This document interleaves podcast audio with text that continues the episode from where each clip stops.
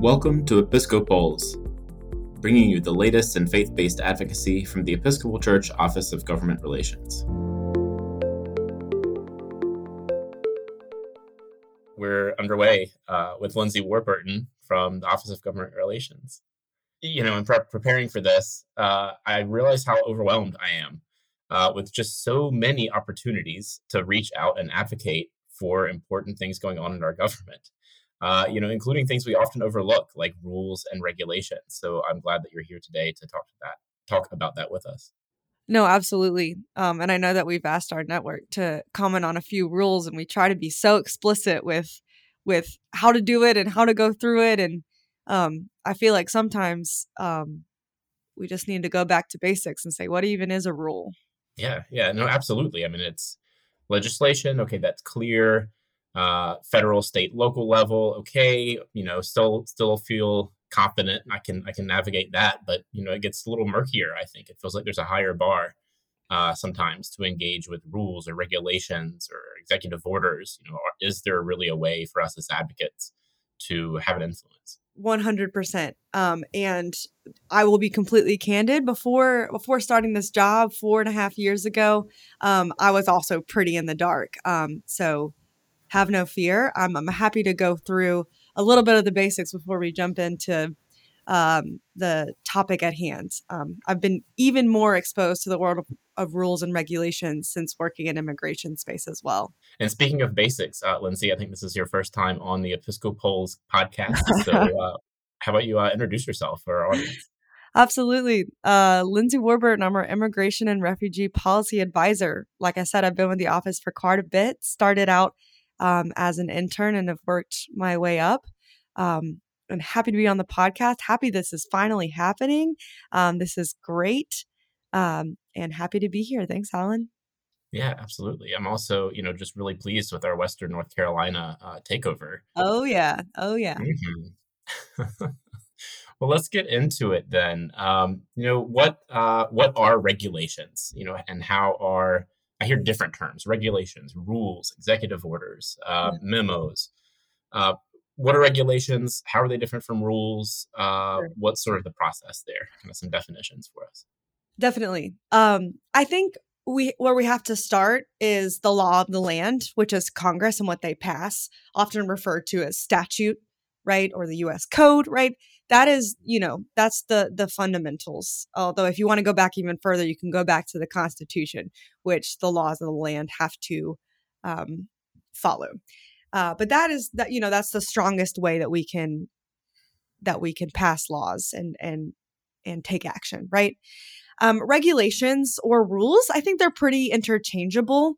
Um, regulations are often thought of kind of um, in conjunction as a whole and whereas rules are kind of specifically, but a rule is just a regulation.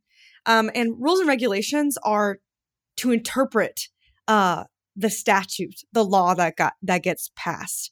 Um, and sometimes Congress passes laws and they don't know exactly how they're going to be and how they're going to work in practice. And so part of the purpose of rules and regulation is to interpret that. There's a immigration example, for example, that said, you know, the attorney general will set how many days a tourist is allowed to be in the United States. Um, and then rules and regulations were used to interpret that and uh, determine an adequate number of days. What the, does that actually look like, right? Mm-hmm. Um, and I'll get more into you know how rules are are created and proposed. Um, executive orders are are similar. They have a basis in um, in statute and and in the legislation, but they're a little bit easier to go through. Um, but they also are easier to take away as well. Um, sometimes you'll often hear of memorandums as well. We might as well go through the whole executive sure, order. Absolutely. um, rundown memos are are the le- kind of the least hold up, and those are really guidance for executive agencies uh, based on rules and based on on law as well. So that's kind of a your basic idea of how executives might take action as well. Yeah. Yeah. No, thank you for that. And so, I mean, I, I this is not a, an area I'm an expert in by any means. Um, and certainly being in the immigration space, yeah, it's one where you have to be um, yep. much more versed in this type of action. um, for a number of reasons. In part, you know, it sounds like the level of specificity that's needed. Uh, you know, uh, this it's a tool for for being more specific, but also uh, on, at times when Congress is is not acting, um, you know, on particular issues like immigration, there are ways, or at least attempts at stepping in in different ways um, to tweak our immigration policies. Absolutely, I think you hit the nail on the head, and particularly in the immigration space, um, it is practically the only way things are getting done. But yeah, absolutely. Well, you know, you mentioned uh, sort of using executive orders or, or, others as well that they can sort of be quote unquote taken away. Mm-hmm. Um, and I, I, hear that as sort of thinking of examples of the past few presidential administrations. Executive order use is is higher, I think, than it has been historically. Um, and some of those executive orders are simply to undo an executive order of the previous mm-hmm. you know, presidential administration. Um, so using, I mean, that as an example, but maybe there are others. What are what are the pros and cons uh, to taking action through through rulemaking? Yeah, I think rulemaking is similar, but um, as I mentioned, it has a slightly higher th- threshold than executive orders. Um, it's it's probably the the most extensive after passing laws. Um, you know, some of the pros is that um, it does have a little bit more standing than an executive order. And why is that? Because the rulemaking process um, has a process, right? Mm-hmm. Um, the the administration's job is to determine what the basis is in the law to in order to make this rule and regulation. They propose it, um, and they propose it to the public. Um, they publish it, um, and there's usually a public comment period um, that anyone anyone can participate in. It's a little bit hard because some of these are pretty technical, um, but they have to open it up for public comment. Um, and that is part of a law from Congress that says that anytime you make a rule, you have to you have to open it up for public comment um, before you finalize it, right? Um, and so there is that level of input that we typically don't get with an executive order or a memo um, that comes with rules and regulations that not many people are are aware of um, as well. So that's a pretty big pro in that we have the opportunity to engage um, mm-hmm. if we if we so choose.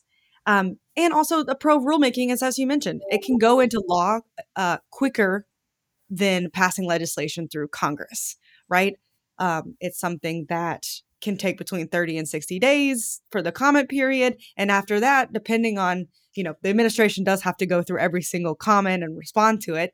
But depending on that, the turnaround can actually be pretty quick, especially if the public isn't paying attention. Um, this can go hmm. through fairly quickly, which I think uh, can be a pro. Depending, it can be a pro for the administration or it can be a pro for the public. I think it de- depends. Um, and as I mentioned, the biggest pro to rulemaking is it clarifies when the law isn't clear. Um, and so it can really give some meat on the bones of, of legislation, so to speak. Sure, sure. It sounds like a, a lot of this, these types of actions are maybe just sort of part of the process, right? Of, of implementing a legislation, implementing law once it's passed. Uh, I'd love to hear more about the role of rulemaking when it comes to immigration. Uh, what are some of the biggest rules in the immigration space, and uh, you know how are you influencing it, or, or even guided by uh, by that reality? You know, I spoke on the pros of of rulemaking, but I think immigration has proven some of the cons of it. You can do the reverse process, the reverse comment period to withdraw rules that sub that uh, subsequent administrations uh, propose. Um, and there's a lot of legal challenges to these rules. Um, there is legislation that governs how you can make rules, like I said, and so you can sue if the if the administration does not go step by step uh, with how they're proposing those rules. Um, in addition to the substance of the of the rule, which is challenged often, so that's really tough, and we and we see that in, in the immigration space. But I'll zoom out a little bit. As you mentioned, rulemaking and, and executive action has kind of taken the front seat in in the immigration space in particular, and that's primarily because of lack of congressional action. Um, we had a comprehensive immigration bill in 1986. We've had a few more niche bills in 1990, 1996, 2006, if you count border policy as immigration.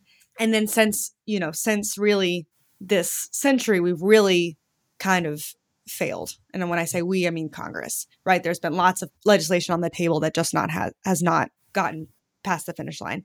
Um, and so in that absence, you're going to get um, executive action. Uh, you know, probably some of the most notable is something like the 2012 DACA memorandum that started as a memorandum. President Biden actually codified that as a rule, which now we know what that is. We codified that as a rule in order to protect it against the legal challenges that are happening in the court, right? Um, as well.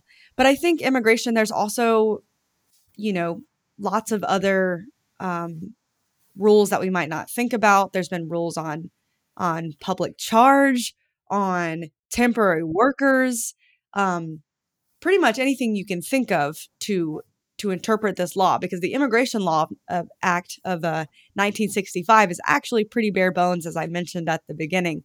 Um, and so we have an entire, I mean, books of just regulations that are interpreting uh, these laws. And most of the immigration laws and rules that get passed, the rules that get passed, are pretty are pretty small. Um, we tend to pay attention when there's big, big threats to asylum or public charge or, or things like that. But there's actually a lot of minor things that that go on um, every single day. Uh, but we've seen a really high level engagement from the advocacy community on these. You know, I think the most recent rule on asylum that the Biden administration proposed, which has now gone into effect, had tens of thousands of comments.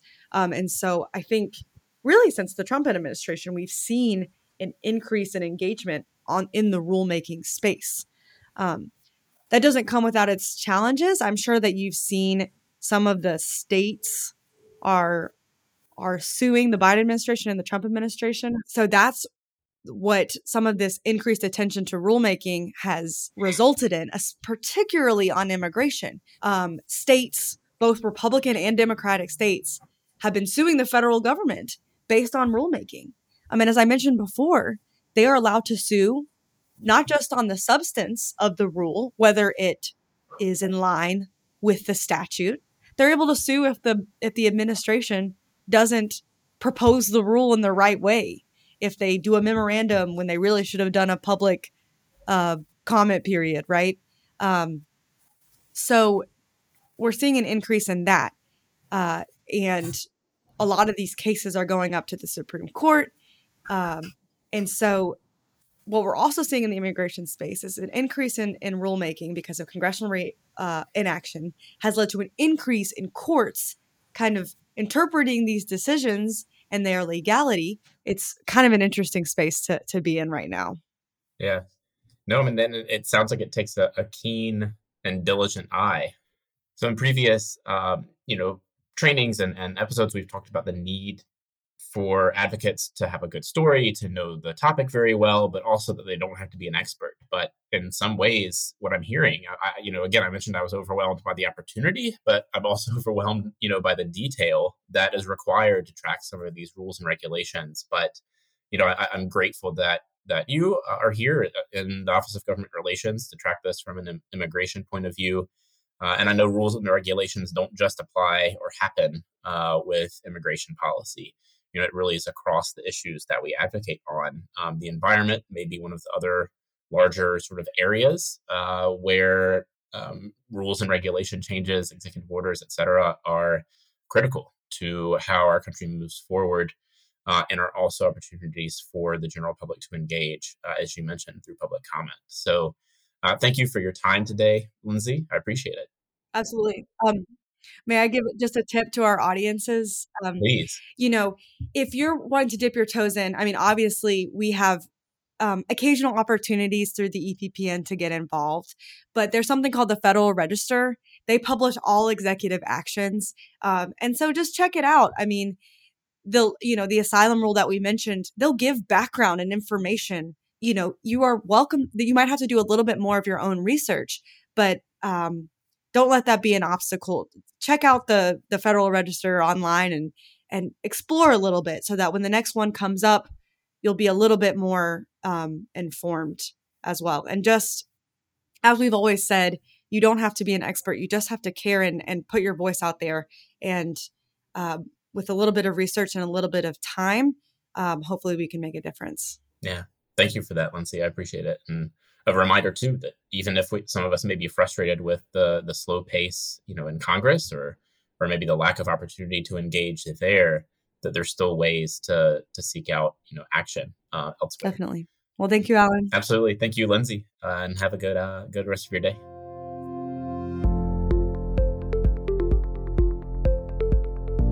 The Office of Government Relations aims to represent the policy priorities of the Episcopal Church to the U.S. government in Washington, D.C., and to influence policy and legislation on critical issues, all while highlighting voices and experiences of Episcopalians and Anglicans globally. The office facilitates the Episcopal Public Policy Network, a grassroots network of Episcopalians engaged in the ministry of public policy advocacy. Take action and learn more by following the links in the description. The Episcopals podcast is produced by the staff of the Office of Government Relations, with the support from our podcast engineer, Ellie Singer, and project manager, Chris Sikama. Thanks for listening, and join us next time on Episcopals. You're invited to join thousands of Episcopalians, neighbors, and friends this summer at the Love Always Revival at the KFC Yum Center in Louisville, Kentucky. On Saturday, June 22nd, get immersed in inspiring worship and community, deepen your love for God, kick off the 81st General Convention, and extend a warm welcome to folks discovering the Episcopal Church. The revival is free to attend, so bring your friends. If you're from a neighboring diocese, check in with your diocesan revival champion to find out about group travel options. You can find more information along with registration at iam.eccc